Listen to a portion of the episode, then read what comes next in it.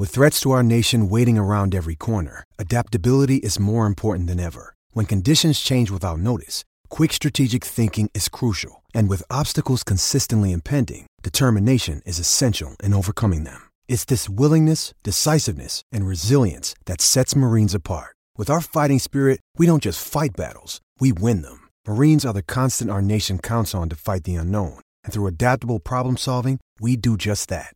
Learn more at marines.com. Welcome back, guys, to season three, episode four of Aggie Hoops Weekly. We're going to talk about the nice, if not exceedingly difficult, win over Louisiana Monroe to start the week. And then we're going to talk about the Gonzaga Bulldogs rolling through town to absolutely crush us to close the week. We're going to talk about them both long term program implications, upcoming schedule. We're going to hit it all. Let's roll.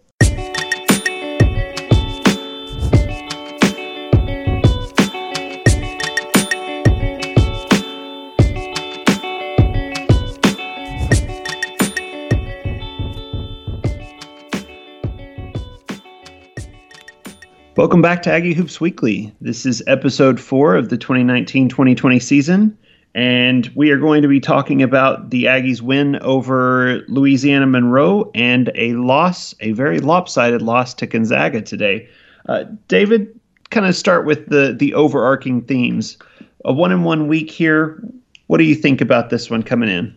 I think we've got some things to work through, which is a kind way of putting it after a one on one week that could have easily been an 0 2 week. We kind of had to steer out of the skid and barely, you know, come back. I would say in the last eight minutes of that Louisiana Monroe game, we finally turned that around and then really played a game against Gonzaga, the number eight team in the country. That was a lost cause from the jump. So We've got some things to sort out, Blake, and there's not a ton of time to do it. If you look at our schedule after this game against Troy on Wednesday night, things get real in a hurry. We have, a, I would say, probably four or five games in a row against quality opposition at, at that point. So we've got some things to sort out. We're kind of running out of time, so I'm a little nervous. Let's just let's leave it at that. Yeah, yeah. There's there's certainly some cause for trepidation there, but at the same time, I think we'll we'll talk through more of this at the end of, of this episode. But we knew this was going to happen, right? We we knew that this is what we were going to face. So Monday night, the Aggies took on Louisiana Monroe at Reed Arena. Uh, this game started off pretty decent for A&M. They they looked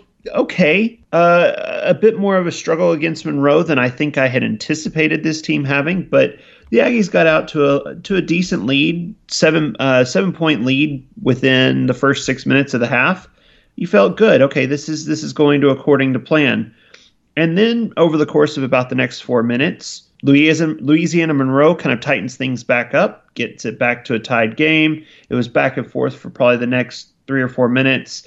And then let's call it the last six minutes of the half. Louisiana Monroe goes on an 11 to 3 run to close out the half up 8, 22 to 30. It was it was one of those uh-oh moments. I think that those of us who were watching the game kind of said, "Oh, this is not good. This is not good at all." Now, one of the things that you'll notice in this first half, there was no appearance by Josh Nebo. Uh, T.J. Starks was also uh, out with his injury.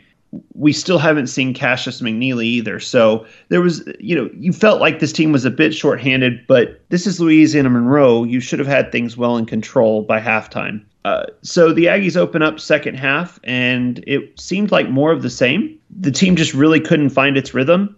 And uh, at this point, it was um, early in the second half, probably about maybe let's call it two and a half, three minutes into the half. Buzz Williams brings in Josh Nebo, and at this point, A and M was actually down or had been down by as much as ten. JJ Chandler, the the mere appearance of Josh Nebo on the floor cued JJ Chandler to another level and he he goes on a great run. He hits draws a draws a, a foul picks up a couple of free throws, then knocks down a three pointer, then knocks down another three pointer. So there was a quick eight points and three possessions for JJ, and A&M's cut the lead down to four. From there, he hits another couple of free throws, cuts it to two, and the A&M's back in the game. And at this point, there wasn't really anything that Nebo did, but I think you you could feel the team's spirits rise there's a there's a certain comfort to having a guy on the back line that can cover you and and knowing that you have that presence inside draws a lot of attention and opens things up for guys on the perimeter. From there the Aggies started to pull away. they they did have to kind of fight their way back through this through the middle of the half. Uh, Monroe kind of picked up and and had uh, got the lead back up to about five, six, seven points. But A and M over the course of the final ten minutes uh, asserted themselves and ended up with a six point lead, sixty three to fifty seven. All in all, a decent win for the Aggies. I think it was what happened after the game that that told the story more uh, about all of this than than anything. So, for those of you who are active on Twitter, you've probably seen this the the the video of Buzz Williams' comments in the in the post game press conference were phenomenal. It was it was one of those moments where it was like, yeah, this is the, this is our guy. This is why we went and got him. Uh, Buzz basically was asked, you know, it was a light turnout. There wasn't, there weren't a whole lot of students at the game. There weren't a whole lot of fans at the game. Period. Uh, and he was asked by a reporter, "Do you feel like you need to do more to promote the team, promote the program?" And and Buzz went on about a six minute spiel about you know his his position on how you sell the program, and his his point was beating these teams is, is hard enough. And we've talked about this, right? There is a lot of parity in college basketball today. And and that was his point, right? Being getting a team prepared for the game is is enough work as it is, much less trying to go and hype people up. Now, I, I understand that perspective and his his point is if you start winning, if you do things the right way, people are going to show up you don't worry about people not showing up in the first five games of the season. You worry about people not showing up in year two, year three, year four. Uh, all in all, I think it was one of those things that really energized those of us who have been following this program and who felt like things had been in, in kind of a malaise over the last few years. But I, I, I wanted to get your take on the game and then Buzz's comments afterwards. I'll hit the comments first. So the comments were incredible, and we'll link them. We'll actually we'll include them in the GBH post accompanying this pod because you guys need to listen to this. It's six and a half minutes of just raw, unfiltered. It's not really a sanitized rant, or to call it a rant is not really gen, uh, genuine. It's not a sanitized response to a question. It's his raw, unfiltered thoughts on the question, what do you do when small crowds come out to the first two games of a program that really should be a little more rejuvenated than that? And he gives a really detailed, nuanced, thoughtful response. We'll link it.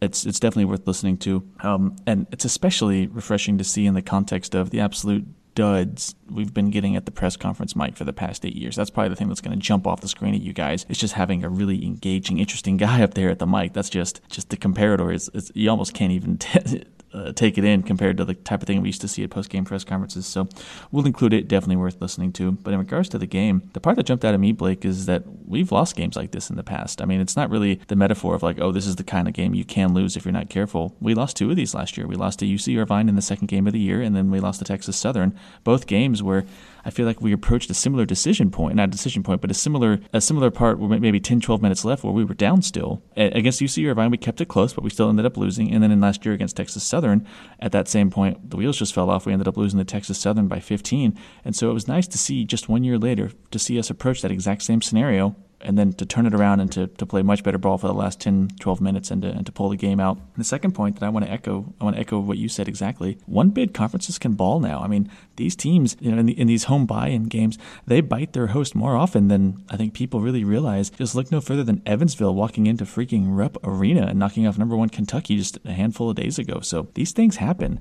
Uh, every team has between six and eight of these home buy-in games, and you will get tested in at least a couple of them. And when that happens, you have to make sure you're ready to play that day. So we were. Job done with the W. And there was no other basketball played that week, right? We have nothing else to discuss. Good pot. Show over.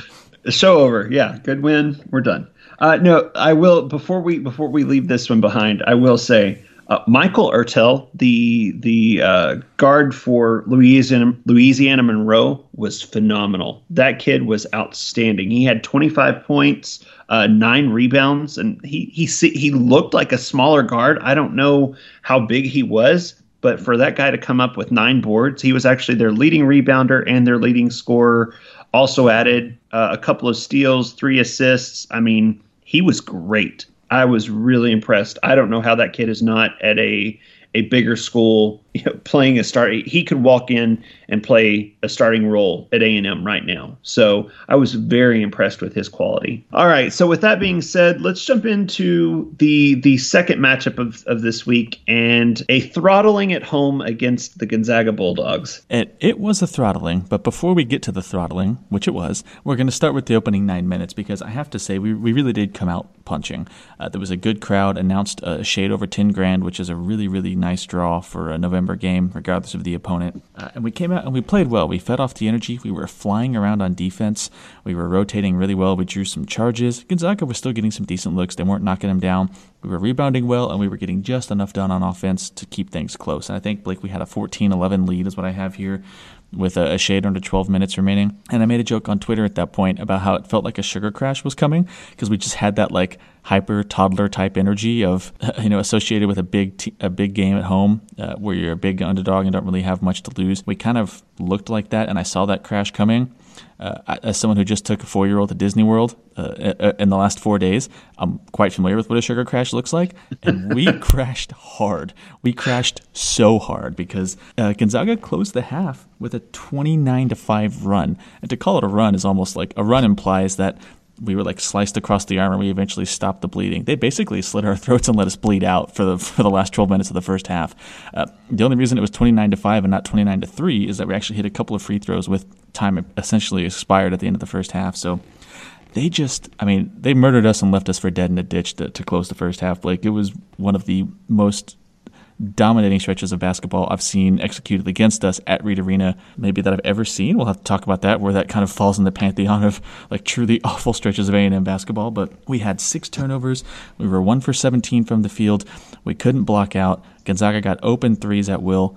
I mean, pick your poison, right? You can't even pick one reason why things went so badly. We just we were just blown off the floor. There's no other way to put it. And in the second half, you know, Gonzaga did what good teams do. We we hung around. Uh, that is to say, we kept the deficit around 15 to 20, but they didn't allow it to get any closer than that. They actually put together a little 10-0 spurt. This actually was a run. It was not an extended mauling. A nice little quick run that extended the lead from 20 to 30. At that point, I think it was 62-32 Gonzaga with whatever minutes remaining, 8, 10, 12. Didn't really matter at that point. We had fans headed for the exits. So yeah, the rest of it didn't really matter. I played out the string. Final score 79-49. How do you feel about that one, man? I I really struggle. Uh, I, I put in my final recap. I was of two minds. Obviously, things weren't going to be fixed yet, but I did expect it to be a little bit better than this. So, where do you fall in that decision? I wish I could say I expected it to be better than this. Uh, for those of you who who may or may not recall, A and M went to Gonzaga last year and lost by a score of 94 to 71. So a 23 point loss on the road. Losing by 30 at home was was a tough one. I saw it going marginally better. I expected a 20 to 25 point loss in all honesty. This is the number 8 team in the country and they're solid, right? They're these guys are good. I, I expected A&M to, to struggle. The, the struggles that you've seen from this team early on against lesser competition were I think were indicative of, of where this team is at right now. In this sense, I think you have to you have to be realistic about what you saw, right? A, you saw a really good team dominate A&M, and you saw A&M at least manage the game, right? From the sense that you could have just packed it in and, and called it good, and it could have been a 50 point route. A&M kept it reasonably close in the second half to only be to only have a nine point deficit in the second half to be outscored 39 to 30 after only putting up 19 in the first half, the fact that you got 30 in the second, hey, that good. This is this is progress. This team is growing. This is one of those learning experiences for the young guys. They're going to have to go through these these lumps and these bruises, and at, at some point, they'll come around and they'll figure things out. So I, th- I think that I think Blake, that's a that's a good way to wrap up the actual action on the floor part of the discussion. But there is a larger discussion to have as well, which is where does this result stand relative to what people were expecting? Um, obviously, or I say obviously, we'll, we'll, we'll, get into it. It feels like we shouldn't have had expectations to, to win this game, but I did see things on social media. It seems like there were there were different takes about this game, right? Some people were saying like this is totally fine.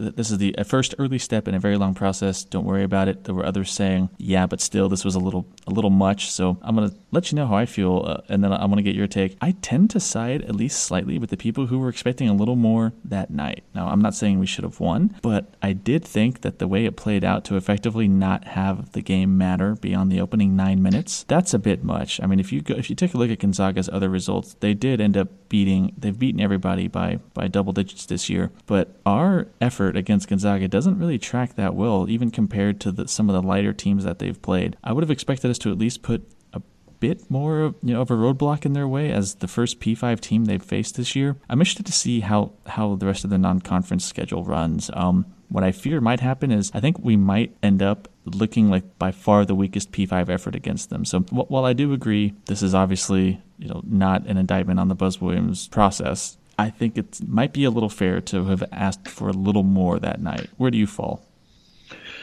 Yeah, I, I think it's completely fair to ask for more, but I think that you you struggled to beat Louisiana Monroe by six you you only posted a 14 point win over Northwestern State, who is admittedly not great competition. And I know we were just talking about the parity of college basketball, but if you want to be a team that has a shot at knocking off Gonzaga, you've got to show it against the lesser opponents and put them away early and often, right? And we haven't shown an ability to do that.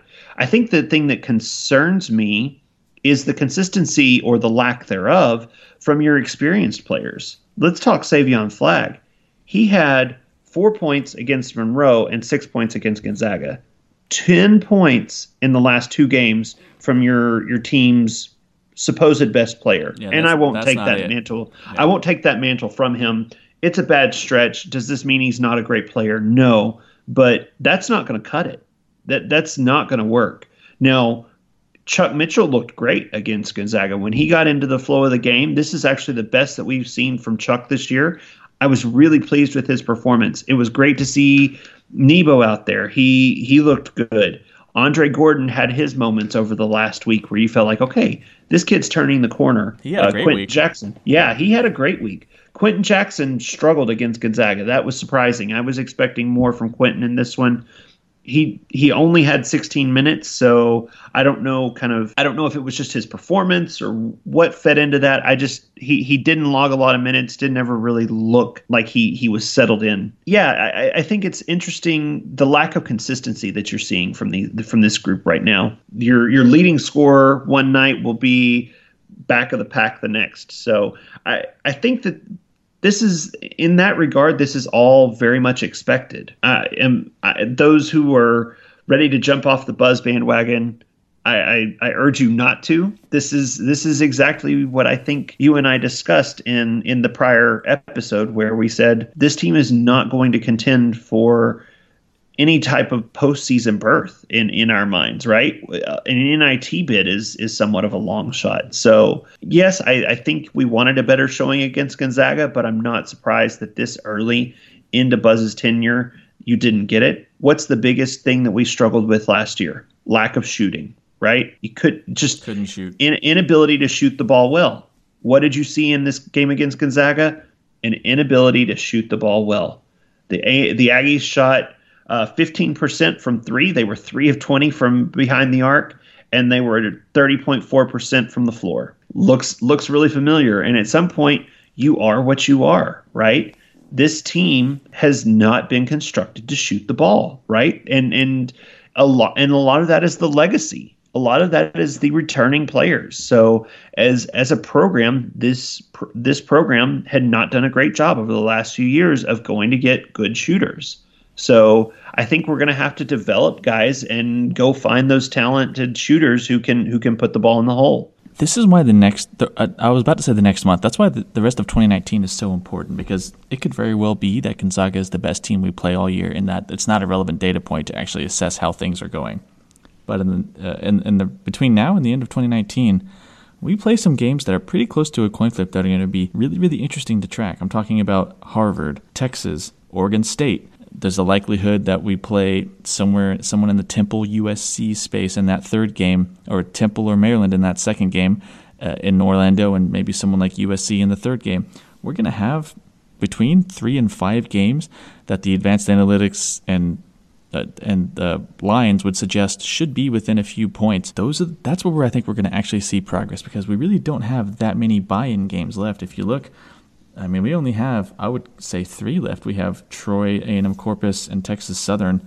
So we have those three. We have the games I referenced, and then it's game time. So that's why and I think now we can transition to talking about Troy because Troy is really our last shot to get things right, to sort out our rotation, our proposed starting five, our substitution pattern. Are we going to stick to this cover two defense we talked about last week where we're always flying out high and trying to challenge people at the three point line? Those decisions need to happen pretty quickly, and Troy's our last chance to get it, uh, this in a comfortable in a comfortable home environment against somebody that we should handle with ease. Yeah, you're exactly right. Troy is Troy is your last real tune-up that you have before you get to some serious competition. You know, you look at where Troy is right now. They're 0 and 3. They've lost to UAB, uh, Chattanooga, and Indiana. This is this is a team you should handle. This is a team that that shouldn't give you many troubles. I think that's what you want to see, right? You want to see A&M come in, dominate, control the game start to finish. You're at home. You need to be shooting the ball well. You need to have a good rotation. But at the same time, there are now questions around what your rotation looks like. There are, and I'm not really sure what the answer is there. I would suggest that based on the last week, Gordon has played his way into the starting lineup. I would also suggest that Quenton Jackson has played his way out of the starting lineup with his effort against Gonzaga. Perhaps we've landed on our eight. It looks like Yeezy and Mark French still get a handful of minutes, but for the most part, it looks like we've got our eight pretty well sorted. I don't know. I just want to see uh, something a slightly more convincing against Troy, something to ease the mind heading into the tournament in Orlando, the game against Texas, the game against Oregon State. You know, the the, the games that are going to be a little tighter. Where I would suggest that if any of those, if we were to get completely blown out of the gym, that would be slightly more concerning than the fact that it happened against what is uh, a consensus top 10 team in the country. And you're absolutely right. And I think that this is all complicated by the fact that you have now lost TJ Starks for an indeterminate period of time. Uh, for those who aren't aware, and I'm sure that's very, very few of you at this point, uh, TJ was arrested for possession of marijuana uh, on, I believe, Thursday. So uh, he was. It was announced that he was he has been suspended indefinitely, and we don't really have a picture of what that looks like for him to return to the program at this point. We don't, and I'm going to echo my thoughts, Blake, that I delivered shortly after the uh, the exhibition game. He didn't look right. He didn't look comfortable on the floor, and that was something that jumped off the court to everyone who was in attendance that night. The other returning guys generally looked like they had found their spot in the new offense and the new regime. He looked lost. He looked lost running the point with the second unit. He looked lost with the first unit when we had him inexplicably standing in the corner shooting threes, which I can't think of many things he's less suited to do than to act as a you know PJ Tucker esque you know three and D guy but he just looked like he didn't have a home. He ended up getting hurt with about 10 to 12 minutes left in, in that game.